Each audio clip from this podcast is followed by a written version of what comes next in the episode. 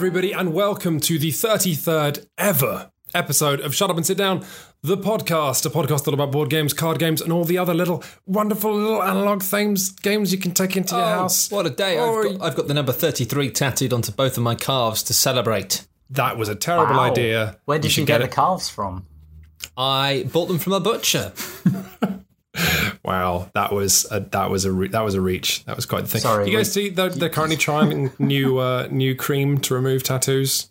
I thought gonna you were going to say to remove cows. to remove cows, slather the cream on them. Paul, I gotta I gotta tell you all about a game I've been playing. What is it? Uh, it's a game called Infinity. It's Matt and I have actually both been playing this, so we're going to talk I, about it. I tell you what, I have heard about it. I read about it on the Shut Up and Sit Down website. Yeah, it's good. We've got an incredible uh, new uh, Nebraskan writing about miniatures games for us. Eric. It was uh, Eric Tonges. Keep hearing about that new Nebraskan. He's way better than the old Nebraskan we had. I don't know why we always need one, was but we awful. do. Yeah, he's great. He uh, he just he just turned in some perfect copy, and I said, "Do you want to write for us?" And he went, "Yeah." So he's going to do also an interesting game called Malifaux next time, which is super problematic miniatures, but kind of crazy, weird, Wild West, horrible, weird cowboys running around. But that's for the future. For now, we've got uh, we've got Infinity. Paul, why don't you do a set of Parkinson's and ask me and Matt really difficult questions about Infinity? Okay, are you ready? Here we go. So, when I was young and when I was growing up, there was Warhammer everywhere. Uh, there's like Warmachine is around now. Warmachine's doing pretty well. Eric wrote about War Machine. Uh, I remember there being a, like a whole bunch of wargamey stuff, historical wargamey stuff as well, being around in the 80s when I was young. Why Infinity? Why should I play this uh, sort of pseudo near future thing? I mean, it looks really like I have to buy lots of miniatures and stuff. Like you've been buying buildings and bushes. We haven't have. Well, yeah. Why? Why? This Why? is the Why? same. This is the same question that I asked actually before I started doing it. I went it. a bit wrong there. I'm No, that was great. Why? Why? Why? I went a is a bit William Shatner. It's a really good thing to shout repeatedly. It really is. Why? Yeah, I had a lot of fun with that as well. I might go in the garden and do that a bit more after we're finished. Anyway, um, it is that is a big problem, and I mean, I'm only into the, it. the, the question of why to do anything is generally a big problem. I struggle with it every day. Um, I mean, it's raining outside now. and okay, so what was it that I I told you about soul. Infinity that Uh, the thing you told me about Infinity that coaxed me was we've already bought all the scenery. You won't have to do any of that. Which, to be honest, was a really big draw for me. I think if you if you are somebody who has like a, a, a kind of like mysterious cellar or a garage or a dungeon where you have the room to just have like s- some boxes and a table that you can do this on, and you've got a bit of disposable income, it's an amazing fun thing to do and get your friends into and get them round. Like I know growing up, my friend had a his dad had like train sets in the cellar. So if you've got that kind of space, get rid of that train set nonsense. Get into Infinity. Or keep the train set and have your soldiers fighting over a train. on a train. It's almost the same scale if you squint. That's brilliant. But um, yeah, no. So it's it's very enticing to get into if you don't have to deal with all that stuff. Unfortunately, all that stuff is also what makes the game brilliant. Okay, I would, uh, yeah, where I would take over from this is um, so in Warhammer or Warmachine, um, what you've got is you buy like an army of like 40 steam powered knights. I'm specifically thinking of Warmachine here. And Paul, you bring over your 40 steam powered knights, and I've got my 80 worms. And then there's 80 worms fighting 40 steam powered knights, and we roll some dice. Ah, it's crazy. But the miniatures intrinsically are what's exciting about those games. Whereas Infinity, much more so at least, um, you buy your miniatures and then you're able to create very interesting, unbelievably thematic and evocative situations with them. Um, the, the- purely because the bullets feel so real. You know, a flamethrower feels like a flamethrower. A gun that fires bullets is terrifying. So even the simple act of moving a guy from A to B you have to ask the uh, the difficult question: Do you can you can you see him? And then your opponent will lean down to the table, get right down to eye level of the miniature, and squint through all your buildings and your forests and your you know whatever your, your trash cans, whatever you've got on your table, and, if it's going to say, him, yeah. "I can see him," and then he'll roll a dice, and you'll shit yourself. Yeah, doing line of sight by literally just actually looking and getting down to that right level and looking over the character's shoulder is very cool. And I love the way that the scenery as well uh, kind of adapts like like you're in a video game. It it weirdly took me a while to get my head around it when we started playing it because I was just using the scenery like I would in in any normal kind of tabletop game of just using buildings as things to hide behind, but then forgetting that like I can dive through windows. And then, hey, say if I've dived through a window into the second floor of the building, then I would just maybe, so I can see what's going on, just take temporarily take the other floors off the top of it so you can see inside the room. So it does that kind of neat thing of being like, oh, you're in a building. So now let's give the view of inside the building. And you do that just by taking like these stacks of like, you know, take two floors off the building and just put them to one side so you can have a better look at the room and where you are. And getting into that kind of 3D space sense of being able to move around inside these things and use them for cover or tactical advantage is kind of overwhelming at first, despite the fact that actually I kind of lied earlier when you said, like, well, I didn't lie, but when you said, what was it? What? I'm a liar. When you asked me what got me into it or what got me enticed, it's probably just that you said, look, it's basically XCOM, but with miniatures. Mm. And I love XCOM. And it really does feel a lot like XCOM in the fact that you just have these cool men and women with interesting abilities and you send them out and then they just get shot and killed immediately like they get they, things die so quickly um, and you, the only thing that doesn't die quickly is your really good stuff but guess what the other person wants to kill your really good stuff as quickly as possible so it's sort Yeah. of this in terms of how long it takes to play, it's not that fast. But in terms of how few things happen before everyone's dead, it feels incredibly fast. Yeah. little bursts of skirmishes, um, but where your tactics always go slightly wrong because it does that kind of X-wing thing of you being like. like uh, the one, the only really played once, and I had a point where I thought, I'm going to use the rest of my actions to sprint my guy across the map, jump up behind him, and shoot that guy in the back. And then I started doing it, and it wasn't until my like second to last turn that I just thought, there's no way I'm going to be able to get this far. And then it was like, oh no, I've just spent all of my actions doing something which is completely pointless, and now I'm going to die. It's um, it's really interesting and cross disciplinary in that respect that you're kind of trying to gauge distances with thinking about what does your opponent want to do, with trying not to make stupid plays because because they're just there. Like if you can shoot a man in the back with a machine gun, well, obviously, when you, you want to do that, well, maybe you don't because maybe then someone else will turn around and that'll. Ruin. Sorry, Paul, we've we've we've rambled for at least five. minutes. Ask us another question. It's fine. I was going to say. So, uh, does it feel very different because of the scale? Then, because it's it's more of a skirmish game, isn't it? It's not about armies. It's about like small squads of people. Yeah, so the difference there is that, um, and this is one of the big selling points of the game, especially so in a game where, okay, so you get your, yeah, you know, get you get your blister pack, and then you painstakingly assemble this thing with super glue and pliers, and you file off all the bits with a beautiful model. And Infinity does have the most beautiful little tin soldiers in the business. Um, and then you you put him and you assemble him, then you paint him, then you read what he does, and then you put him on the battlefield, and then he gets, for example, sniped immediately, or Maybe he sneaks around the back and then unloads two shotgun barrels into uh, some kind of dude with a jetpack. Like, you fall in love with individuals in Infinity. Like, it's every sort of turn, every move you make is kind of a little story because it's so personal and so human. Like, obviously, a Space Marine dying in Warhammer or any number of like big games that won't feel like much. And people will always talk about the big plays they make, you know, with a hero and a hero runs.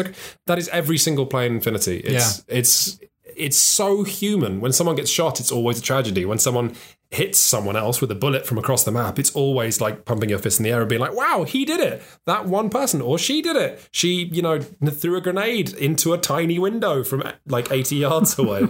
Although actually, I will say that like I one of the things I, I'm not that fond of is that like a great deal of the female characters in that game are like really embarrassing. Like just really like I mean, I, I I had one in my box where I was like. I don't want to play this character, and actually, I ended up just like getting some more characters just so I didn't have to have it because the rest of them look amazing.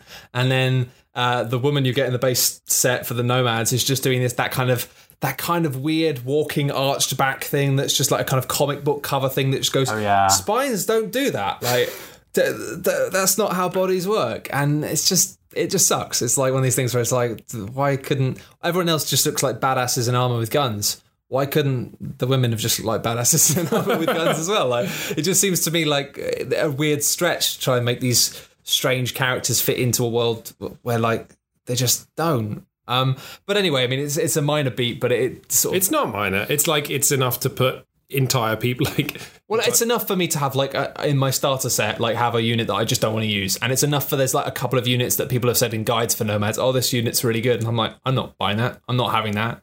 Like especially, and I think it's because there is a lot of, as you say, there's ownership of these things. You know, you get these these rough models, and you really do have to like, if you want to do a good job of them, you have to often get pliers and file and take a lot of time to craft these things and then paint them and make them look really good. And you do, as you say, you, you feel a great deal of ownership for these. You feel very proud of your your unit. And some of them, I just look at them and I'm like, nah. Nah, don't want that. Like, I don't want to be the person who somebody comes around to my house and goes, "What's this?" And I'm like, "Oh yeah, I spent like five hours painting it." People are like, oh, "You're a, why? You're a, Yeah. you're, a, weird- you're a creepy guy, dude, Matt. Why, why are you you're a creepy guy?"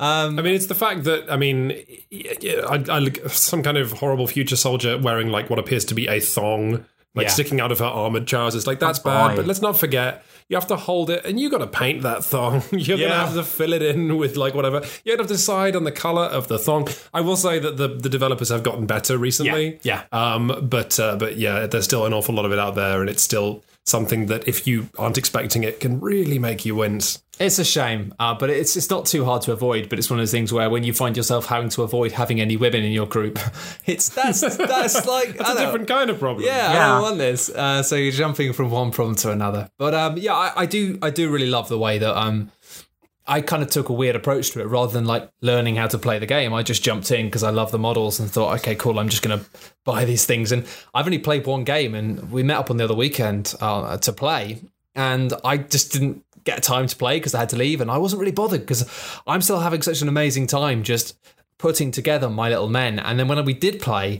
I had this amazing thing of I'd already fallen in love with these characters, and then Quinn's was telling me what they could do, and I was like, That guy you like with the cape, he can put mines down, and Matt's like, "What?" Yeah, yeah, it's just like this guy. Oh, he's amazing, like, and it's yeah, you f- you feel like you're really rooting for them and having this this amazing squad. It is like a team of. It's like it's like a, watching a sports team run around and do their thing, with everyone has different roles. Um, and I, I know also, though, I, I don't know how I because I haven't played enough to know how this feels, but I know that one of the guys we play with has already started like buying quite a lot of extra bits and bobs because he wants them for specific loadouts and ideas. But I kind of feel like I've I've spent maybe sixty quid on a bunch of stuff, and then I'm probably done for a while. I had an interesting thing in in terms of that. Uh, I I probably represent a different uh, part of the sphere of our audience whereby I just hate painting. I don't enjoy painting at all.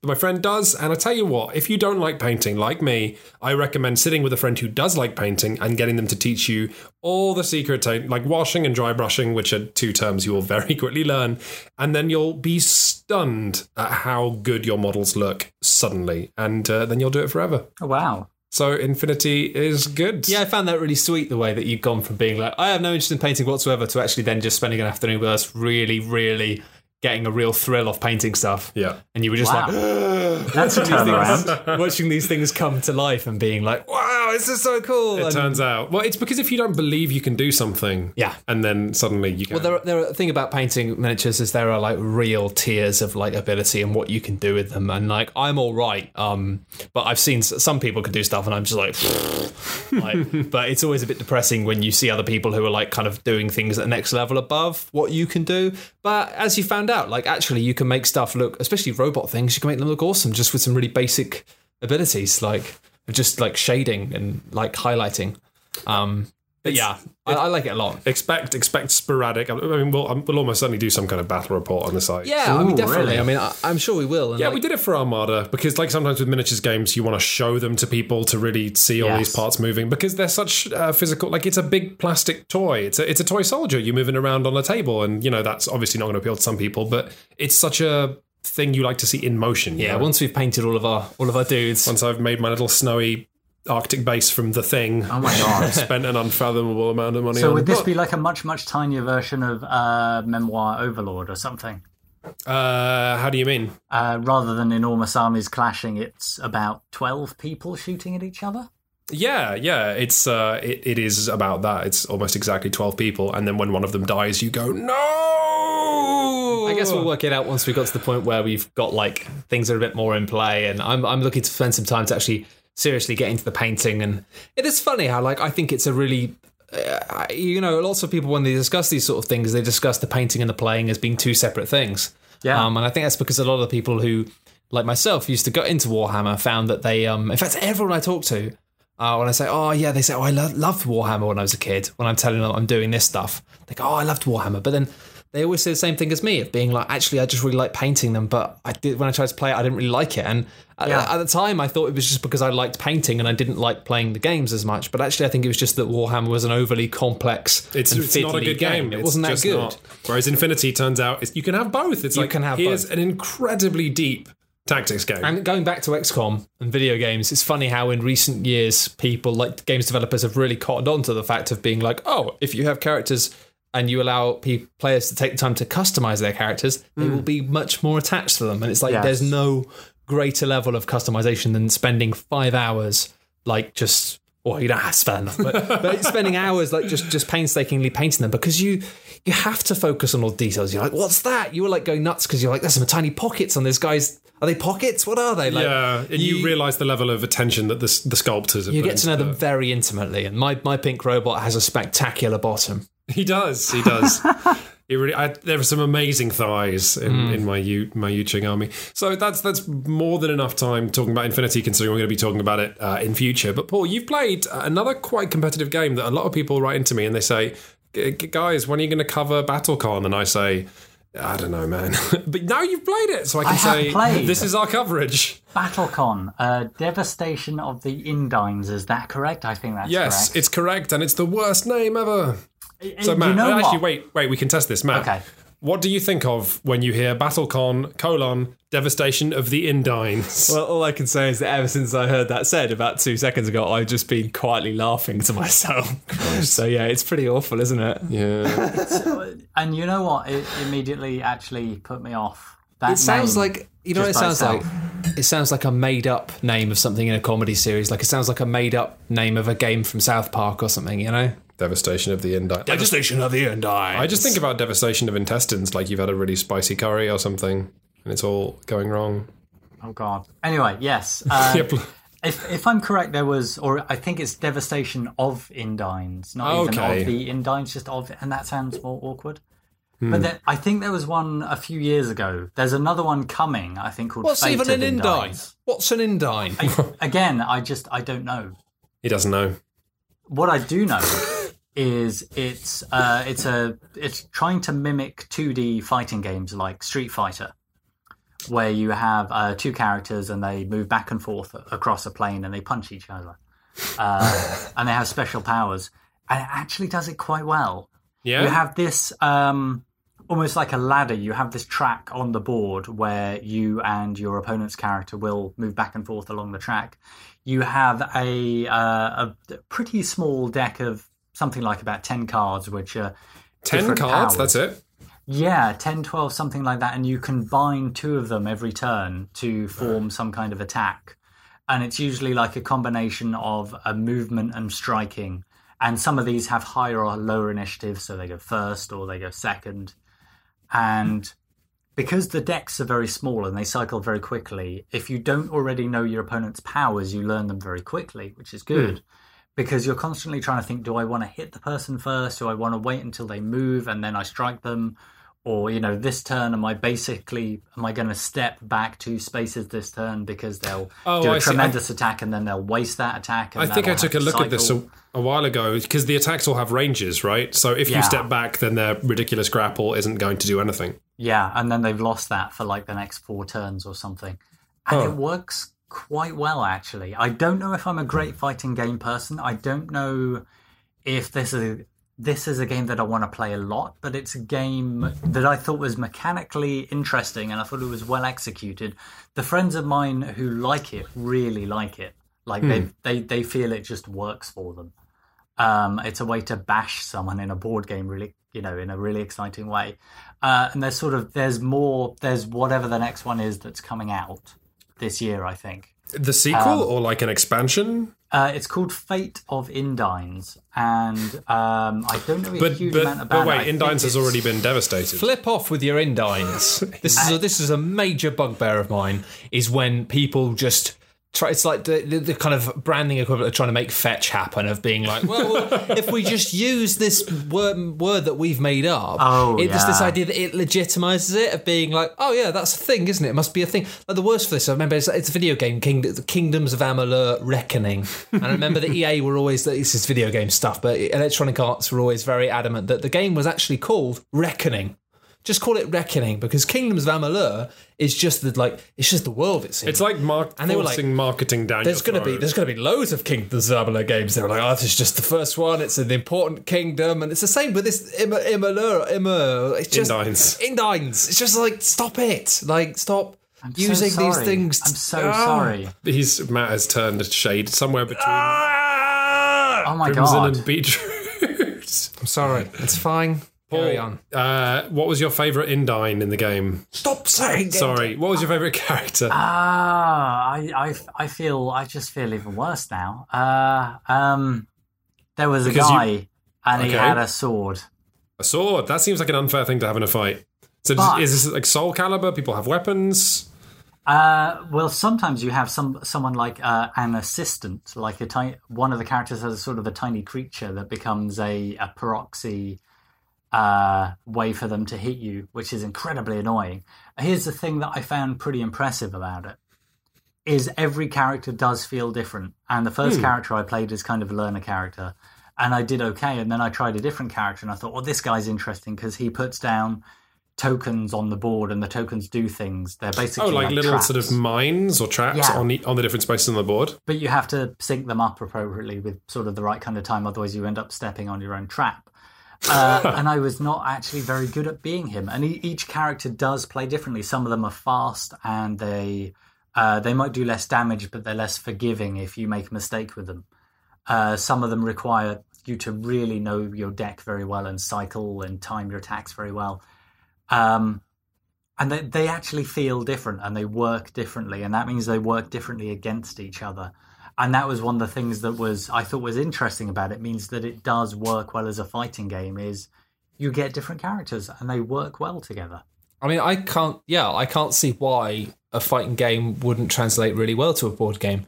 In the fact that really, if you have the ability to play uh, a kind of fighting game, it, that's all it is. It's just each of you th- taking turns to do actions whilst trying to suss out what the other person's about to do Yeah. and trying to trick the other person into thinking you're about to do something else and feigning and all this stuff. And that's all it is about. But the problem with fighting games is unless you have the ability to play these things at that rate, at that speed, mm. you just cannot do it. Whereas, like, actually, people have always tried to tell me, people over the years have been like, oh, you should really try and get into Street Fighter and stuff. I can't. I just can't.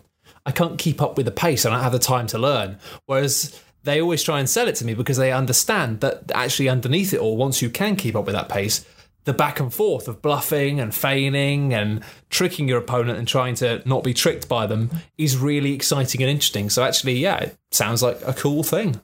So there, if you there you have it. If you want to spend, you know, like how much is it, Paul? Like 20 20 pounds, twenty dollars. it's uh, over here it's about i think it's about $40 which Okay. is probably about 25 pounds i want to So, say so Uh, if you I if you want to be wrong. spend forty dollars on a on a on a nice little card fighting game, uh, BattleCon is there for you. And if you want to spend somewhere in the region of uh, four hundred dollars on a pretend town, uh, then you should buy Infinity because men a, can a thing I should it. say about it actually is uh, I think the one that's coming, the thing that's coming next is a separate box that's self-contained. It's kind of like Dominion, whereby you have everything in a box to play the game, but you can combine the different boxes of stuff. Uh, so it's like ten new characters or something. Ten new characters, but you could buy the new box self-contained, and Oh, it's wow. not an expansion. But you The could ba- buy all of them and combine all of them if you want to do loads of punching, which you might. I the mean, I'm not going to judge you. industry must be so excited. Uh, Big punches. And coming up next, I just remembered where I was going with this. Uh, we have uh, a nice little cheeky interview coming up next. I'm going to take the choice snippets from an hour I spent with Christian Petersen, who's the CEO of Fantasy Flight Games. Ooh, never heard of them. What do they do? Uh, they make uh, Game of Thrones, uh, Mm. everything, everything to do with Game of Thrones. They make the card game, the board game, the TV show, and the books. Uh, so they're very good. Great guys. Great guys. Good stories. Nice swords. What do you got for us, Christian? I'm eating breakfast. I'm being, I'm ambushed by British and American journalists in a, in a in a hidden room somewhere in the deep in the vaults of the Metropole. Okay, so the first thing I wanted to ask you um, is that uh, when we first started Shut Up and Sit Down, in the back of Twilight Imperium, Right. uh, third edition, you had that amazing uh, passage about sort of like where you thought how you feel the board games industry had changed and what you were doing with the third edition. Right. I wondered if you go, if you could uh, sort of update us on uh, where the board game industry is now and like, where you think it's going from your perspective. Wow. So, so at, so at that time, um, I think the uh, a game that was very influential to me uh, that sort of combined uh, a mechanical um, direction, a thematic direction, and a component quality direction was probably the Game of Thrones board game first edition, which came out about two years, year and a half before Twilight Imperium third edition did. And in fact, in 2005, we came out with uh, Twilight Imperium third edition. We came out with Arkham Horror.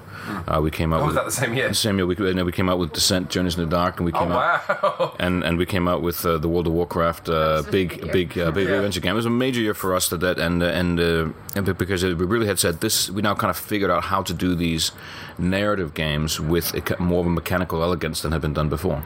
Do you think that previously um, the narrative element or the theme was treated as something that was sort of separate or disposable or optional? And that's, you know, I still hear a lot of board gamers say, like, oh, I'm not into the theme games. You know, I just want a good, I would just want a good game. But I think for me as an outsider who's fairly new to the space, looking in, it's seeming like that integration is much more natural and much more widespread, and, and may in fact even have sort of begun with these initiatives being important to you.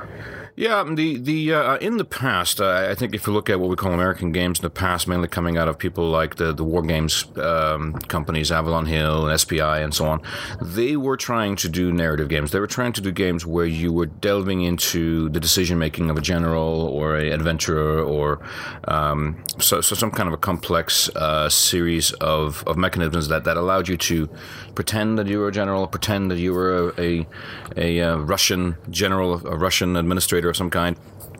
Um, but they were very complex games. They, they, they were very, very detailed. They were they were what we call simulationist. And so the, the challenge was to take this notion of simulation uh, and uh, typically a phase structure where you would do 16 different phases uh, and, you, and and you would do all of them at, at once, right? And you would do them while waiting for you to do your stuff. Uh, and then I would do my 16 phases and, and then that, that would go back and forth. And that was really, I mean, it was at the time was was was, was really fun and excellent because we didn't have any alternatives. The German games uh, from the late middle to late 90s came out and showed us all sorts of cool ways we could do it. And the idea was to sort of say, can we take these kind of immersive experiences that before was really very simulationist and bring the mechanics um, a little bit more towards the side side of simplicity, but yet achieve those same kind of hard decisions. So it Um, seems like uh, the big change, and this hadn't occurred to me, was a shift from simulation to story. Yeah, I- but I think. I think when The way that the story was integrated, I think. Um, Uh, yeah, but I, I- think that people who were trying to do simulation were largely trying to build story, uh, but they were just doing it by, by, by trying to have the me- mechanics be as realistic as possible. Um, something that really, oh, that would really make sense because such and such tank would only move such and such so far, or, or um, you could only feed so many soldiers, you know, uh, uh, you know, at, at such and such time. Um, where we try to sort of cause can can we protect the idea that there are important simulations that feel like I haven't inve- have invested something in the game, but make the decisions a little simpler uh, to actually bring give you more time to role play, give you more time to, to you know to ha- have fun with it, rather than get get so buried into the minutia. No, yeah, I mean most of the games that, that, that we've ever put out is, is is comes out of our own desire to have this thing to play these things. To, to, for these things to exist. Yeah, exactly. I mean, that's that. does really. Um, that's really the, the that's really the, the core of it. I mean, back when we when we did Descent Journeys in the Dark, that there was nothing out there. There was no Warhammer Quest. There was no Hero Quest. There was no nothing. It was a it was a wasteland. There was no hero uh, moving around caverns, beating up monsters, leveling up heroes uh, experience at all. Uh, and so we, we sort of look at the hemisphere of stars that is that is the game publishing, and, and we look at if there are any attractive empty spaces, and we hope there's no black hole there. We hope we can put our star there that doesn't get su- doesn't get sucked up into the uh, into the abyss. What do you think about board game design as a field that people are participating in now and, and the work that's being done? Is there is is it saturated? Is there a career arc for people? Do you expect are you getting way more resumes than ever before? Well, we certainly are getting more resumes than ever before, but I think that that that maybe relates more to how uh, much our industry has grown overall. There, there are many more people being introduced to the games, and by many more people being introduced to the games, the fact that games introduced by their very nature introduce themselves to others uh, is is a very helpful way to, uh, to to to have our industry grow. You know, you know, fundamentally, great product that introduces itself to others virally Yeah. will uh, have a positive effect, uh, you know, barring any outside major factors, uh, negative factors. And I think that's really what's happened to our industry in the last uh, five, six, eight years is that a number of positive influencing factors, such as a bunch of Pokemon kids, you know, growing older, Yeah. you know, a bunch of uh, D and D fathers having kids in, being introduced to games too, and that the fact that the industry has just grown has just created an aspiration for, for more and more designers saying I want to participate. You know, I have a there's a there's a there's a catalog for the show we're at. We're at the UK Game Expo here, and there, there's a there's a you know the, the con the con catalog or the, or the or the con what's it called or the con magazine. Yeah. And I was browsing through that the other day, and there's a two edge two page spread for a Chinese board game manufacturer. You know, in there. I mean, that's that's uh, that that's pretty incredible. You know, it, it really shows that somebody out there are uh, are appealing to people's creative nature to make something. What on How do you become a board game designer today? Well, uh, I, I I will say that I'm glad I started when I did because well, it's Okay, uh, it was a more How did you get into the industry? I'm sorry if this is known and I don't know, but I'd love to know. Sure, sure. Um, I, I will. I will. Uh, I'll try to answer the other question first, Sure. uh, and, and then I'll come back to that. The the uh, in terms of my advice today. I, I'm, I'm not entirely sure, actually. To be honest with you, I mean, the, the, the, the obvious route is is Kickstarter. How do you end up hiring junior designers at Fantasy Flight? Well, we uh, we uh, go on our website and we say looking for junior designer, uh, and and then and then And uh, then what's the process like? They come in and they bring you paper prototypes that they've made, or you? Oh, I heard us. I uh, I talked to um, one of your colleagues who um, told me yes, you have the some of the fun game design tests that uh, uh, during as part of the employment process. Yes, I mean, so so as an, as an example, uh, a couple of things we do is that we will interview designers, and I don't actually do that. More, mostly Corey will will actually interview the designers themselves. Uh, but I do know we have a couple of things that we uh, that we do ask them to do. We, we ask them to comment on designs. We ask them to explain mechanics. Uh, one thing we do do is we, is we ask them to uh, in a test while they're there to write the rules for Roxas' papers um, which is uh, something that was invented by a gentleman named Jeff Tidball quite, quite quite a long time ago. But the idea to to explain uh, something that's pretty simple in a simple way is actually much harder said than done. Yeah, Uh, and it actually requires a incredibly deep knowledge of the Yeah. thing you're trying to discuss and, and an awareness of what causes people to access it. Yeah, and there's actually many times you realize that after the day, you know, after a couple hours and then turn in the rules, that they sort of forgot to to uh, to. So, well, what happens when you get two two papers? You know, it's like what's the you know what happens? And and and they sort of oh, I, f- I forgot about you know the, the, the sort of the thinking through all of those those different side conditions, which of course for every player question, accounting for every. Right, I mean, yeah, that, that's right. And, and, and in today's environment, if, if there's some sort of an obvious uh, you know, obvious omission, even though if you haven't noticed it, other people will certainly let you know very fast on your message boards or, or on mine or on Board Game Geek or TricTrac that, that oops, there was a, a mistake here, and you should be terrified. The.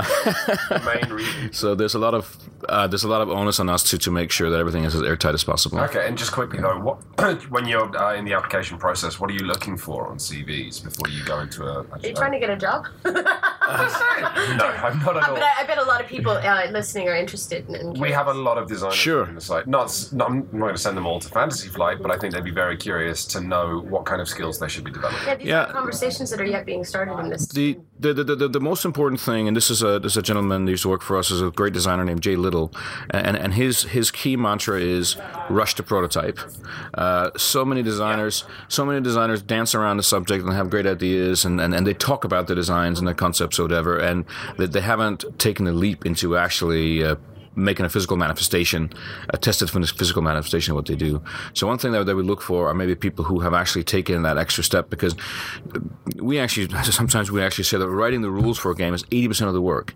Uh, and, and somebody who's never written a rule booklet before haven't really understand how difficult that is. And it is very, very hard because everyone wants something different out of a rule booklet. Somebody wants a reference. Some, somebody wants a, a an easy easy explanation of how, how the game works. Somebody wants complete, comprehensive, airtight uh, rules. So somebody just wants to it's- not read them until they need them. Yeah. It's been insane. Uh, play. Obviously, we, we play a lot of Netrunner. Um, I was just in nationals yesterday, and uh, How did you do? He actually came top eight uh, in the entire UK. Oh, so you're going to go on top eight today? no, no, no. I, I Oh. the, the tournament ended last. It night. ended, I came okay. eighth. I Okay. came eighth. By saying he came Well, top well, eight, he is He being came, very he came, sweet. he came Well, out, congratulations. out of 140 people in the United Kingdom. Well, Anyway. that's awesome. Uh, With, well, thank- with an uncommon deck type. Sorry. thanks. All right. But uh, the thing I was going to We say, have a fan here. We have a fan. seeing the evolution of um, uh, Netrunner's rules and seeing um, uh, Lukas uh, Singer struggle with all the hilarious legalese stuff that has come out since the game's And launched? people are asking him these questions before they're even playing with the cards because they see a card and something occurs It's to them. insane. and they living living card games and TCGs are some of the most notoriously difficult uh, games to to uh, well they're they're practically impossible to actually keep airtight because everything you're doing uh, when you're involved in the game is trying to basically break the game you know so so, so you're, you're basically you're basically uh, uh, creating a sense of uh, a sense of instability in the whole in the whole um, integrity of the game uh, to moving forward and, and that's what people find exciting when you come into work, uh, Mm-hmm. what are your stresses on a given day? What is it that uh, in this in this amazing day, company that produces all these beautiful pieces? What what's tough about your job? What are you worried about? It's changed a lot over the years uh, I mean I'd love to hear how it's. I mean, I think uh, you know, I I, I, I think um, most of my work, uh, I am a um, started from a company basically one person, and now we're about 150 almost. Congratulations. Um, well, well, thank you. Uh, The the the um, most of what I do is probably pretty mundane. It's probably what you imagine most companies have to do with.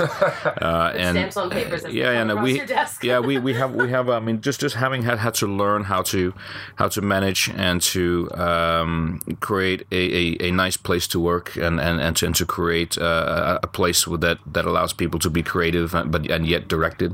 Um, to, to allow a place that, that is that is that, that is productive, uh, you know, and quite serious about our work, but also fun, uh, is is is a very just a challenge every day. Uh, and and dealing with uh, uh, dealing with tons tons of amazing people. You know, when you put 150 people together, there's always going to be, you know, some somebody wants to go one direction or the other, and and so there's a lot of administration. You know, a lot of uh, a lot of things that we do every day. So what stresses me out the most, I guess, is to try to to uh, deliver the message of who who we are and what we're doing uh, in a way that's that's exciting and compelling to 150 as it was to 10.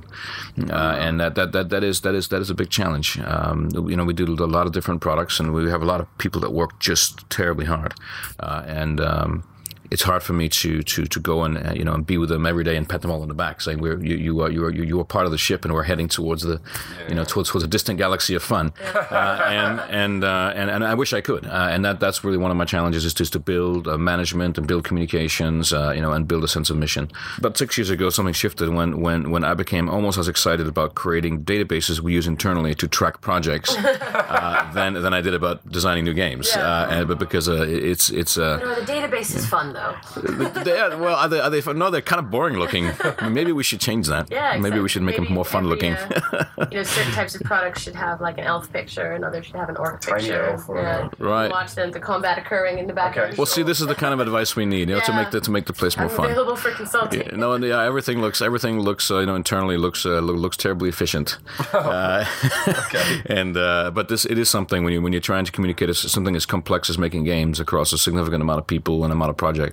Like we do, we start something like that this year. We expect to start something like 1,800 printing projects.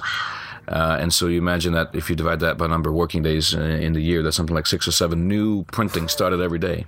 wow. Um, of course, the reason that is we, we reprint things, but we also when we deliver a new game, we'll deliver it in six or seven, excuse me, languages. Uh, water here for you. and uh, okay, thank you. They are they are watering me. I am liquidizing. It, it is daunting to, to, to handle it because remember board games are composed of many many little different parts, and and uh, and, and a board game does not actually ship or that's supposed to ship before that every single last part is, is, is finished and completed and ready to go. Uh, and uh, we could have many, many, many different parts of the chain that, that can break down, or people don't realize, oh, should I have started to write art descriptions yet? Or should I have, oops, uh, we uh, the painting of these miniatures have, haven't started yet. Uh, we, we, we've, we, we, uh, we didn't know that you were ready with the plastic. Uh, there's so many, many, many types of communications and, and, and interlocking mechanisms need to happen in a manufacturing environment. The story I like to tell is when I started in the industry back in 95 and I started doing the games in 97, we used to go to distributor open houses. Uh, and uh, that's what that means is that the, the big wholesale companies in the United States would open up their doors, they would bring in, they would bring in publishers, and they would bring in retailers, and we would have a barbecue, and they would shop in the warehouse, and it was, it was a lot of fun. There were some T-shirts that they made at that time, and, and they had a, the logo of every single publisher that was that, that was at the show, and there was maybe hundred logos on there, and now there's two of them left, two of them standing. Wow. Uh, it, it's it's uh, you can take your t-shirt, cross off everybody no yeah, no, yeah. I did say the T-shirt. I'm not going to cross. I'm not going to mark it up, but but it is it is a story I like to tell. It's a, and now it looks like this kind of T-shirt of tombstones. Um, and and uh, it's it is it is tough. It is challenging because you're dealing with uh, you're dealing with some pretty tough uh, small business uh, problems of particularly in publishing because you're dealing with inventory. Yeah. Uh, you're dealing with how much do you invest in inventory, how much do you invest in not only the uh, of course the development time. That's a whole secondary consideration. A lot of new people will have taken on the development time, you know, for free. They would have done it at night, so at weekends, and uh, while they have regular jobs. Once you start entering the idea of investing in inventories, it gets really challenging. You have to have some some some, some good sense of your metrics. You have to have to be very careful. Uh, there's, there's the very obvious uh, alluring um, trap, which says I'm going to print five thousand of this, and my and my production cost is ten, or I can print ten thousand, and my production cost per unit is six. I should print ten thousand because it's a much better production cost, right? And then and then uh, that that's a very alluring thing, you know, because your margin goes way up, you're making a lot more money. But if you only sell three thousand, um, you are, have a lot of inventory, and, and most of your cash is, uh, is, is, is is tied up in, in, in brown brown cartons in the warehouse. happens to board games you cannot sell? Oh, that's a secret. Really? Yeah, nobody, nobody will tell you this. They all go to the land of the dead elephant board games. You know, no, no, no. Exactly. Cursed on the door. exactly. Men, men in black glasses and you know, you know, in dark suits roll up in a truck, uh, and, and and they take them to some undisclosed location. Um, some are destroyed. Uh, some are liquidated by uh, by a variety of means. Uh, we tend to hold on to most as long as we can, and not not everything dies the death of a zero per month. Uh, some of them will go down to maybe ten a month or two a month or something like this. I, uh, yeah, I think I, the, the story I always like to tell about Shut Up and Sit Down is um, we, we played Arctic Scavengers. It's a deck building game. It's really strong. And uh, but it came out ages ago, and we played it. Mm-hmm. Right. Hang on, this is great. And then we heard all these words that, like, apparently there were like three or four thousand copies languishing in, in a warehouse for Europe and had been for four years, and then they just Right. vanished. And it was that was nice because You it, liberated a warehouse. it warehouse. really in Europe. upset me that there were four. There was just like four. Imagine four thousand copies. It's, Uh, it's ridiculous. I, oh, I can imagine four thousand copies. I can't imagine what it must be like to. I mean, I think we have walls and walls of products in our house. I can't imagine what your life is like. Yeah, I mean storage has cost. You know, I mean uh, we we looked at you know we, we have a uh, in our warehouse uh, you know our cost is maybe uh, let's say hundred hundred dollars a pallet a year or something like that. So if you have four thousand games, you're dealing with a cost of maybe four thousand dollars a year to store them, and uh, and if that's not if that doesn't really you don't really want to want, want to pay that if that's not justified, then then they, you got you got to move them. Christian Petersen again there. Oh, he's a lovely man. I do actually like him. he did a good talk at the Fantasy Flight in flight thing, which we were at Gen Con for and felt quite guilty in the fact that somebody at Fantasy Flight said, Oh, don't worry if you haven't caught the Fantasy Flight in flight. I think I said uh, other people as well. They were like, this. Oh, um, some other people. They're filming it. Like, so they said, like, um, Oh, I think Team did they? Corden and someone else, but we were in a tweet of being the people who were filming it. So as Oh, if like people will be able to find out about it through Shut Up and Sit Down. And we're like, ooh, the thing that we did in that was, well, actually, if you've seen the video, was about three seconds of us being idiots. Yeah. And that was it. If people haven't seen the Gen Con special, you absolutely should. You can just Google uh, Gen Con special, shut up, sit down, and get taken right to it via the magic of the internet. do, do watch it. It's extremely good, and then you'll get to find out exactly what Queen's Own Matt actually did in that thing, which is We spent a lot of time with- moment. It was more that that was the, the video represents what we were doing when we weren't running around trying to do work. Uh, okay, so um, here's an interesting one. Eric Mickles asks. Sorry, this is I'm just launching it from me asking the questions to Christian to our audience asking the questions of us. It's the mailbag. Eric Mickles asks, "How do I get a game of Two Rooms and a Boom to even happen?" Ooh, I'm not, I'm not going to answer that. That's, that sounds it's quite obvious. Have a But party. he said he says yes. At most, I can get ten people together. Is that even worth it? And to which I will say, Eric, ten people is almost the perfect number. You've got destiny in your hands. Just reach out and squeeze it. Reach out and squeeze a few more people into your hands. Uh, just exactly 10 laughing. people is enough. Honestly, uh, the game kind of gets probably worse after about 16 people.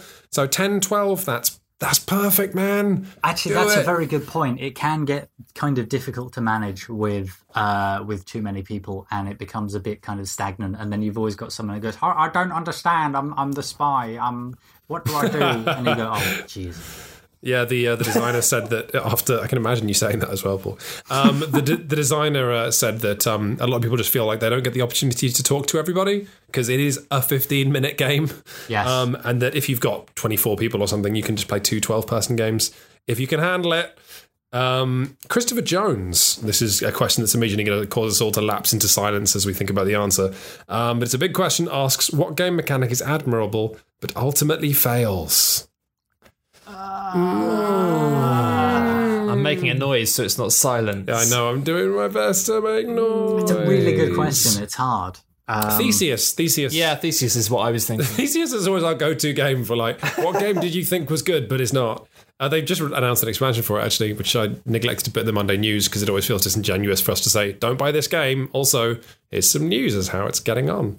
Um, I feel like if you're rude, that rude to a relative and disown them, then you can't show up. No, that's fair. at That's their house for Christmas. Um, yeah, I, I don't know. Theseus, of course, had a very interesting mechanic whereby it's kind of a station. The subtitle of that game is the Dark Orbit, or, um, where it's a space station. It's circular, and all the characters are going round and round and round it like hands on a clock, and you can try and go at different speeds. Um, and that's all relevant because um, you can set up traps and sentry guns and locked doors and webs and all. But the thing about all of that was it was that idea of like you could move around at different speeds, but then it became this sort of there was an element of if you back yourself into a corner, then you're going to only be able to do this. And I thought that that actually that mechanic was represented and worked the mechanic of uh, um, of the kind of circular movement with um, where the kind of decreasing s- scope of choices. yeah, it's almost Was, um, like it was like the the wheel of the bin of what's it called? The bin of the bowls with the, bit of um, bowls. Oh, um, what with the Romans. Uh, played it with- Trajan. Trajan. the bin of bowls of Trajan. I thought that the Trajan um, system of how you kind of got things done by moving the little pits around the different bowls was really quite similar in in theme to the idea that Theseus was going for, and actually that continued to be fun all the way through as a little side mechanic. I just think the way Theseus tried to make it the the kind of backbone of the design was really interesting. When we were like start playing, oh, it's so cool, and then it's like, no, this isn't cool at all. I don't like it. I want to go home. It's almost like Mario Kart or something in slow motion, right? Because Mm. Mario Kart being like, I'll put a banana skin here and then I'll shoot something forward here, but ultimately you still have to go around the track and all the traps you put down appear in your face again. Theseus is kind of like that, except for dweebs. Um, That's cruel. how I might summarize it. Yeah. I, it sort of makes sense in a way. It's kind of. Uh, I, I, I, I'm just saying I agree with you, basically. Yes. Do you have a game that you, a mechanic that you, oh, you wish it worked, Paul? You wish it did, but it well, the doesn't. thing is, it's funny that you mentioned Theseus because that is a really good example of it, and it's a game that would that felt like it was almost there. There's so much in that game, but it wasn't. cool. yeah, So I don't know if I can even think of a better example.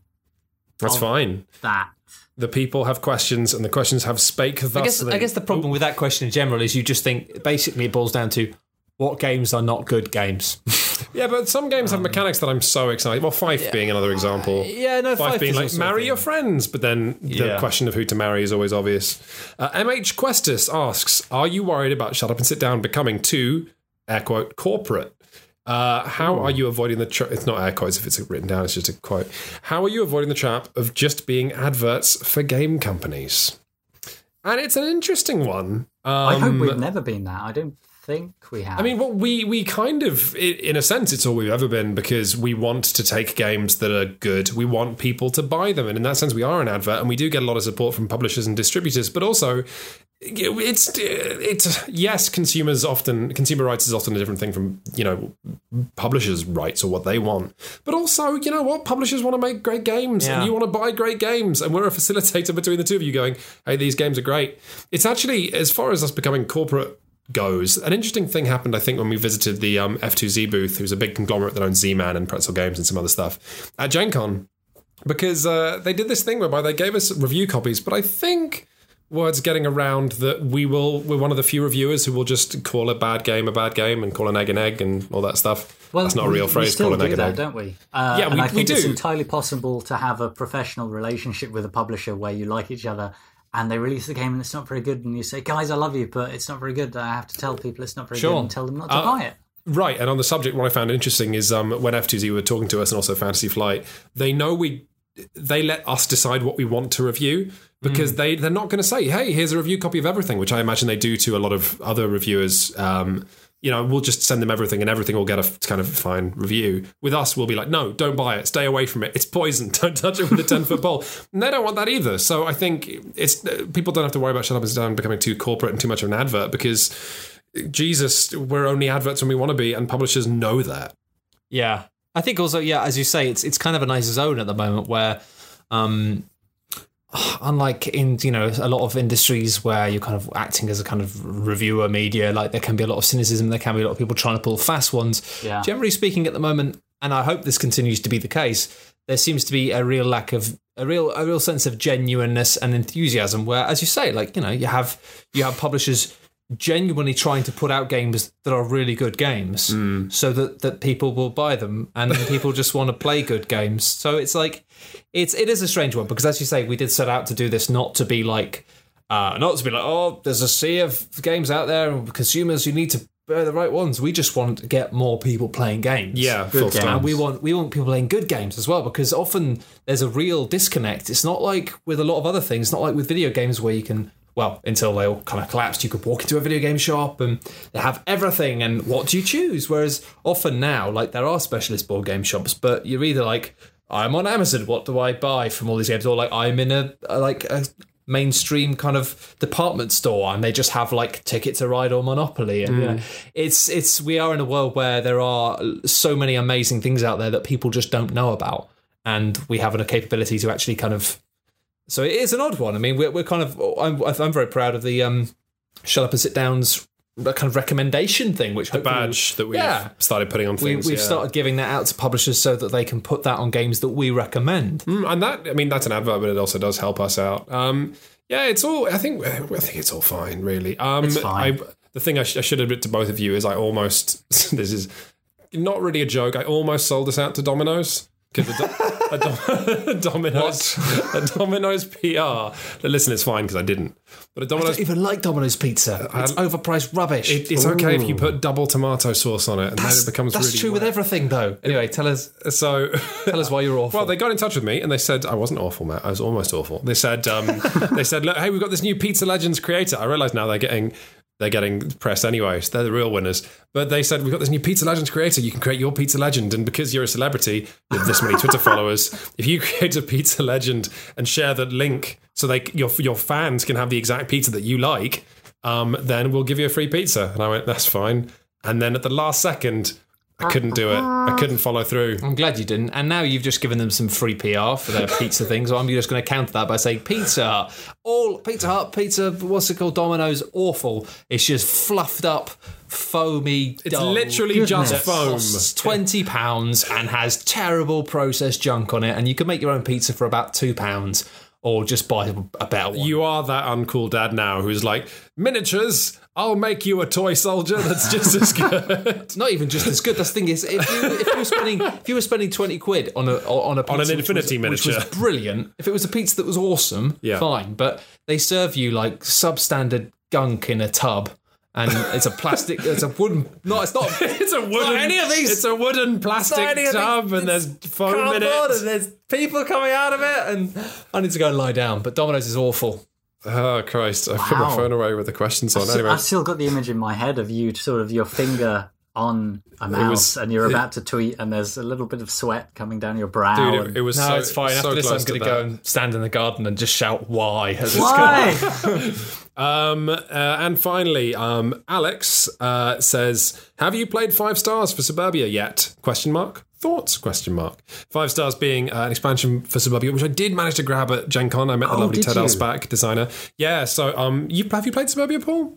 Of course you have. Of course. reviewed it together. Yeah, I- we reviewed it together, I've actually played it a little bit uh, here recently and missed it a little. Yeah, it, it's fantastic. It really is. Although my friend has taught me a very powerful technique, which is you just go all in for money and then all in for population after that. But so Suburbia is a game about designing a really bad suburb where you can build a stationary shop and surround it with fast food joints and then surround that with really shit cheap housing and win the game. Um, yeah, but and then the first expansion, Suburbia Inc., added a load of stuff that's just so wonderful in terms of flavor when you are visualizing your suburb, like graveyards and canyon edges and casinos and affordable housing. Just it is a funny game. You have to trust us and look for the Shut Up and Sit Down Suburbia review. Uh, Google that if you uh, if you haven't already seen it. But five star, Paul. Oh my god, I got to tell you about it. It kind of adds a third resource to Suburbia because previous it's like, what's your population and then how much money do you have, right? Whereas in five star, the new mechanic is um, there are all the new buildings in it have sort of like star ratings. So, like, let's say you've got a famous pizzeria. Like a not like a good one, like a delivery pizza place, because still this is suburbia. But you've got a shit hot pizza joint. You put that down, you get one star. And the person who's leading the pack, the person whose suburb is the most like prestigious in terms of just cool facilities, whether that's like um, a really weird uh, alien rock or a pizza place, um, gets more more population every single turn. And the person who's last loses population every single time. Oh, turn that's awesome. because people will just move out because They're like, it's so I want to go boring. and live in the place with the cool pizza place. yeah, exactly. So there's just constant transferal of people to where the Whereas, like the, the other people in the other town, are like, oh, we only have Domino's. This is awful. I hate Domino's. for example, For example, yeah, it's exactly that. Um, and the, but then it's it's basically just fifty tiles of of just so exquisitely chosen things because they're they're good. They're pretty cool. It's like. Oh, it's a it's a house, but the house looks a bit spooky, and that is like an example of in suburbia as well. That's that's like what what goes for a selling point in the world of suburbia. So it's interesting, um, and it like if if you've solved suburbia or you've got kind of a good idea of how it works, it just adds another a third resource, and also because um, you're not you're not playing with any more tiles, you're just mixing all these new tiles in. It means the game of Suburbia is a little more unpredictable because if your strategy is like That's good. go all money, then hey, guess what? Maybe there won't be much money in this game, and hmm. you'll be screwed. A thing I should very quickly add about suburbia and food. I don't know why I'm telling everyone this. It's a weird confession. Uh, there's a tile in suburbia called Fancy Restaurant, which is uh, a good restaurant. You can have. Oh restaurants. yeah, no, or- it's hilarious because the fancy restaurant generates loads of money, but only until anyone opens up any other restaurant, and then it stops making you money. is a pretty good mechanic. Uh, but for some reason, whenever I, whenever that tile appears, the song "Nothing Compares to You" comes into my head because there's the line "fancy," and I can't separate the two.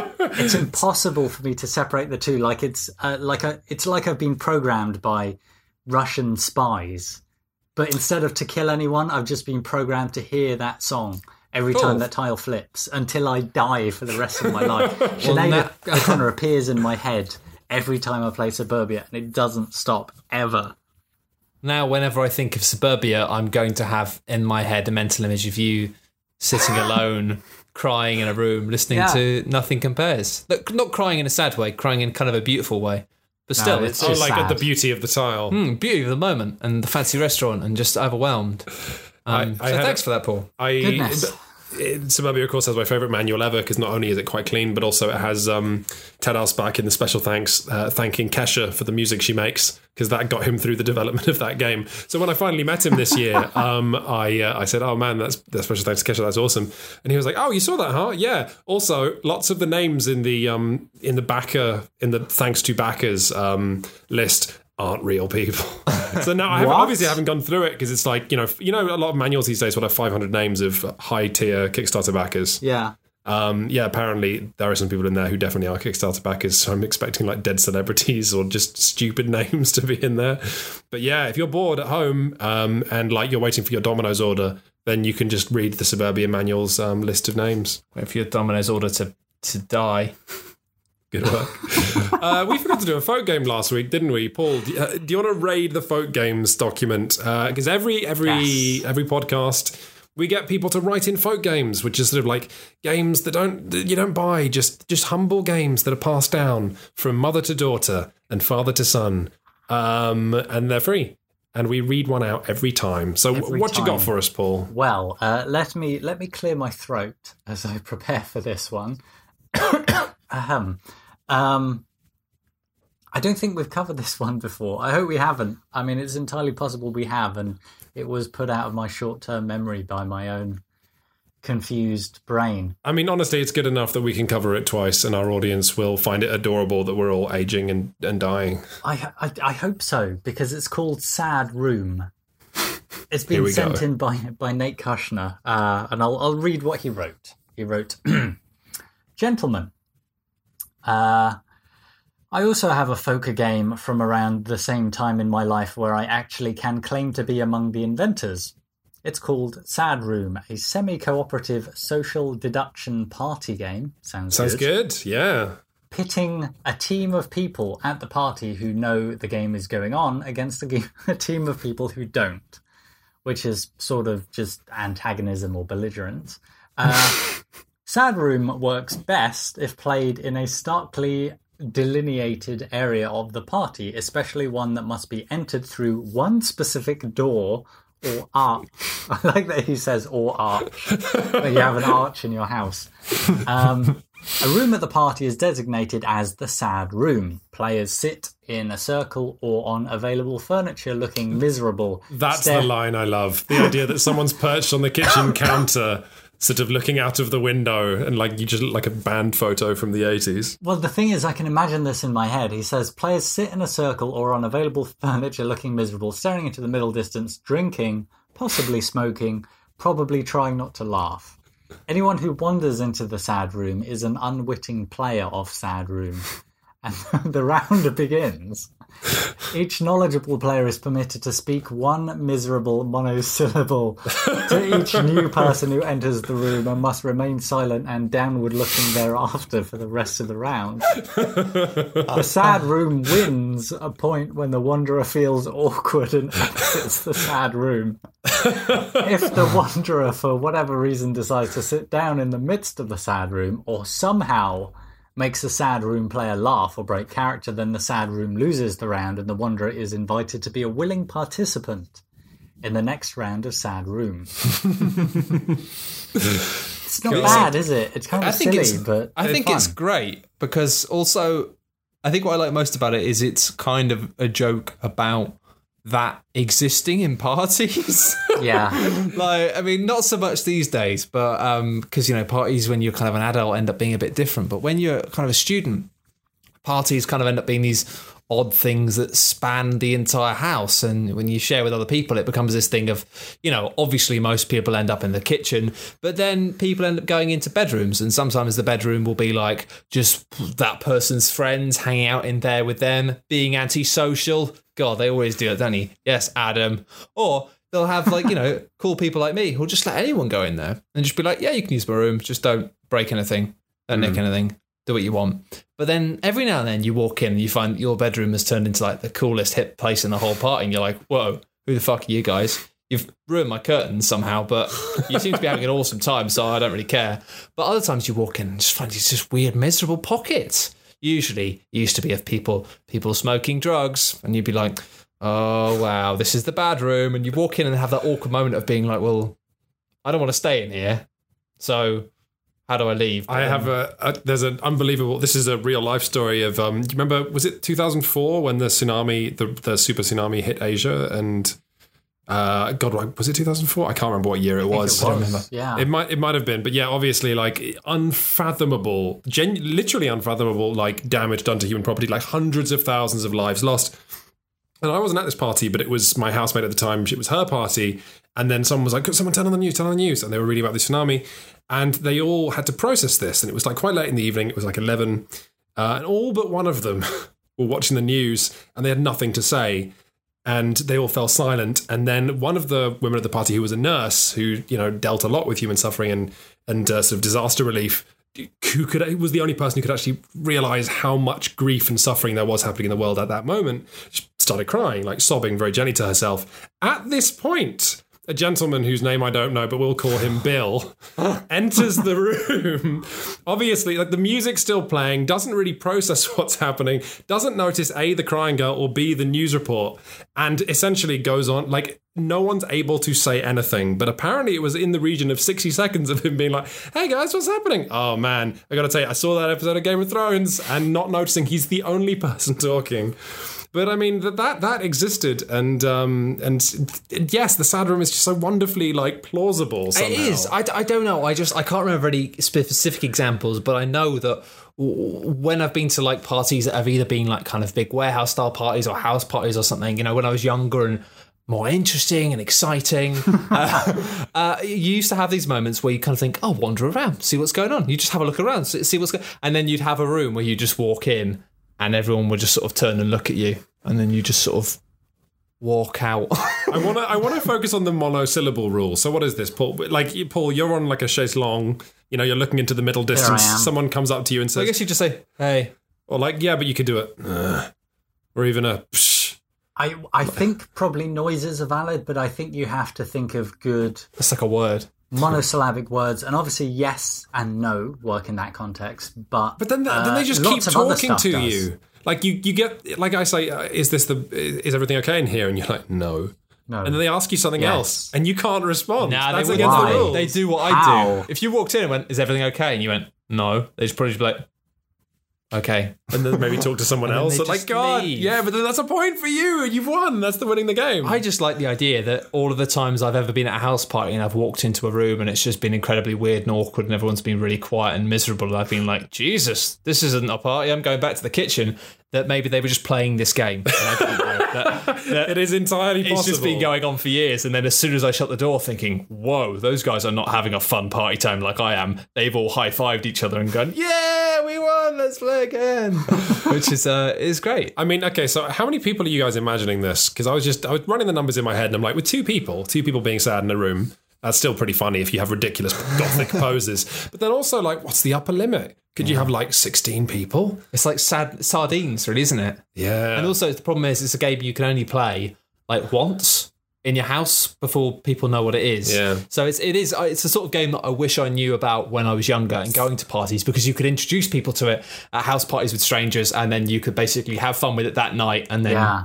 Do it somewhere else. This is night. definitely one to be filed alongside that Australian dude who wrote in describing the game of like all the lights being off and then you dare each other to take clothes off. yeah. It's If you haven't heard that one, do go back about four or five episodes and the shut up and sit down. I feel like we're turning into Grandpa shut up and sit down, going, "Oh, this sounds like a great game to be enjoyed by the younguns." Unfortunately, I'm far too old now for these things. I still hear myself say it when I when I like was it last episode I was talking about role playing games and be like I like to have a six or seven hour open stretch to just pretend to be an elf. And I heard myself saying it and I was like, that is not something that parents have.